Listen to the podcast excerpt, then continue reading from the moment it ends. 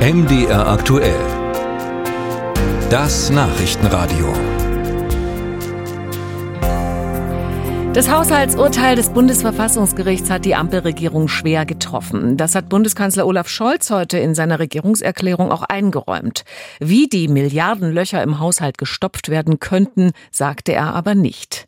Die einzige konkrete Ansage war, dass es die Energiepreisbremse im neuen Jahr so nicht mehr geben wird. Oppositionsführer Friedrich Merz sprach Scholz nach dessen Regierungserklärung im Bundestag die Kanzlerkompetenz ab. Ich habe darüber mit Jens Spahn gesprochen, dem stellvertretenden Vorsitzenden der CDU-CSU-Bundestagsfraktion. Herr Spahn, wie fanden Sie die Rede des Bundeskanzlers heute? Hat sie Ihre Erwartungen erfüllt? Nein, alles andere als erfüllt. Ähm, der Kanzler wirkte eher planlos. Er hat es nicht geschafft, auch nur ein Wort des Bedauerns nur einmal die Aussage, wir haben da einen Fehler gemacht mit diesem Verfassungsbruch mit Ansage äh, über die Lippen zu bringen. Äh, also alles in allem muss man sagen, weder die Führung nach vorne, die man erwartet hätte, noch ein bedauernder Blick nach hinten war in dieser Rede zu erkennen. Die hätte man sich auch sparen können. Olaf Scholz hat ja unter anderem versprochen, dass sich für die Bürger durch das Urteil des Bundesverfassungsgerichts bei den sozialen Leistungen nichts ändern wird. Glauben Sie das? Nun, das muss ja jetzt erstmal unterlegt werden. Ähm, wir haben Debatten äh, wild äh, in den Medien, in der Politik, äh, in der Gesellschaft. Und jetzt hätte man ja erwartet, dass der Bundeskanzler und die Ampelregierung uns den Weg weisen, wie sie umgehen wollen damit, dass für dieses Jahr 2023, für nächstes Jahr 24, aber auch 25 eben zig Milliarden Euro nach dem Urteil des Verfassungsgerichts so nicht mehr zur Verfügung stehen wie geplant. Also es muss gespart werden, es müssen Schwerpunkte gesetzt werden, Prioritäten. Es geht nicht mehr alles nach dem Motto Wünsch dir was. Äh, und deswegen hilft ja diese, dieses grundsätzliche Versprechen, diese Phrasen zum Teil nach dem Motto You never walk alone, haben wir uns ja schon wieder angehört, äh, vom Kanzler sein Motto. Ähm, das hilft ja nicht, wenn das nicht unterlegt wird. Und das ist das Problem, dass auch jetzt, äh, fast zwei Wochen nach dem Urteil, immer noch nicht klar ist, wie diese Regierung konkret weitermachen will.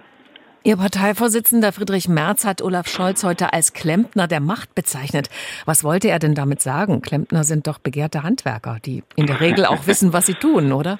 Absolut, die wissen äh, sehr genau, was sie tun. Worum es ging äh, in dem Zusammenhang war ja zu sagen, es geht eben sozusagen um das Handwerkliche zu viel in der äh, Rede, wenn dann Haushaltsmaßnahmen sozusagen nochmal referiert werden. Also nichts gegen gutes Handwerk, aber in dieser Situation, und das war die Aussage von Friedrich Merz, braucht es vor allem politische Führung, eine Idee davon, wie in dieser Zeit, wo wir so viele Krisen haben, wir dann jetzt mit dieser Haushaltssituation, auch mit dieser fast schon Staatskrise umgehen. Wissen Sie, was mich am meisten dabei beschäftigt ist? Jetzt geht es wochenlang um eine hausgemachte Krise der Regierung. Äh, und gleichzeitig haben wir ja Probleme, Themen von außen sozusagen, äh, die gar nicht bearbeitet werden, die aus dem Blickfeld geraten. Und da hätte ich mir heute einfach gewünscht, dass da ein Weg rausgewiesen wird aus dieser Misere, davon ist nur leider nichts zu sehen. Auslöser für das Urteil des Bundesverfassungsgerichts war ja eine Klage Ihrer Partei. Sie waren damit erfolgreich. Und das Bundesverfassungsgericht hat nun entschieden, dass diese Fonds, Sondervermögen und Umschichtungen, mit denen versucht wurde, die Schuldenbremse zu umgehen, also nicht äh, verfassungsgemäß sind, illegal sind. Hm, gab es denn solche Sonderfonds und Umschichtungen äh, zur Umgehung der Schuldenbremse in der Zeit der Unionsregierung unter Angela Merkel nicht? Es gab auch Sondervermögen, die gibt es in der Geschichte der Bundesrepublik schon lange. Das sind also sozusagen Haushalte neben dem Bundeshaushalt für besondere Aufgaben bei der deutschen Einheit. So übrigens zeigt uns das ja, es ist nicht das erste Mal in der Geschichte der Bundesrepublik, dass wir in einer schweren äh, Finanz- oder äh, äh Wirtschaftskrise sind. Aber was es nicht gab, ist, dass man sozusagen in einem Jahr äh, ganz viele Schulden macht, sich diese Schuldensäcke praktisch in den Keller packt und dann eben in späteren Jahren daraus äh, was finanzieren will. Viele haben gesagt, ihr geht ein Riesenrisiko ein, das wird nicht halten. Sie haben es trotzdem gemacht und jetzt stehen sie vor ihrem Scherbenhaufen. Nun plant die Ampelregierung eine Reform der Schuldenbremse und hoffte darauf, dass die Union mitmacht. Kann sie noch hoffen? Nein, weil das jetzt nicht die Frage äh, der Zeit ist. Die Frage der Zeit, die akuteste ist, wie sieht der Haushalt für 2023 aus? Wie wird der verfassungsfest gemacht? Wie wird der Haushalt 2024 so gemacht, dass man die Verfassung einhält und politische Prioritäten setzt für Wachstum, für Sicherheit, Bundeswehr und dafür eben andere Dinge, Stichwort Heizungsgesetz, Stichwort Bürokratie, Kindergrundsicherung äh, mit 5000 neuen Stellen, dass man solche Dinge mal weglässt. Äh, und diese Debatte zur Schuldenbremse ist aktuell eine Scheindebatte. Sie soll auf andere Sphären führen, äh, wo eigentlich aber jetzt mal die Kernarbeit einer Regierung zu machen wäre. Äh, und auf diese Scheindebatte lassen wir uns nicht ein. Nun muss aber das fehlende Geld äh, trotzdem irgendwo herkommen. Wo sollte gespart werden, Ihrer Meinung nach?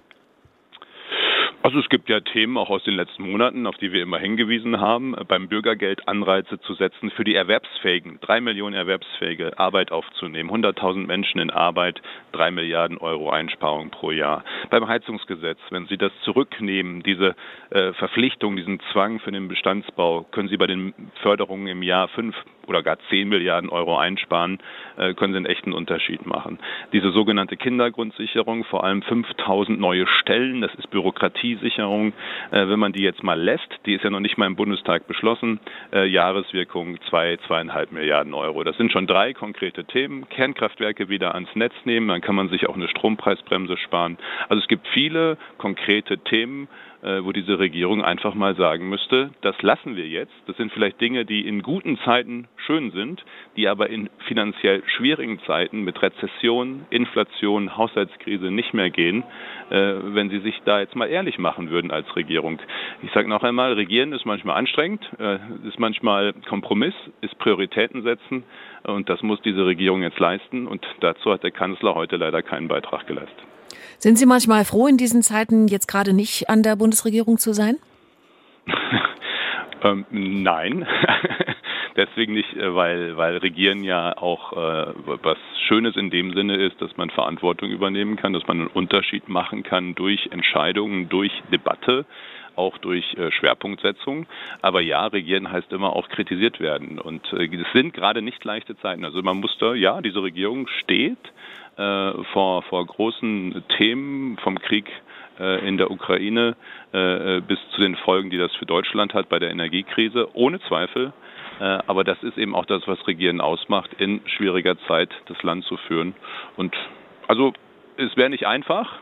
Es wird sicherlich auch viel Kritik geben, wie für jeden, der Verantwortung übernimmt. Aber ich kann Ihnen sagen, Regieren ist schon schöner.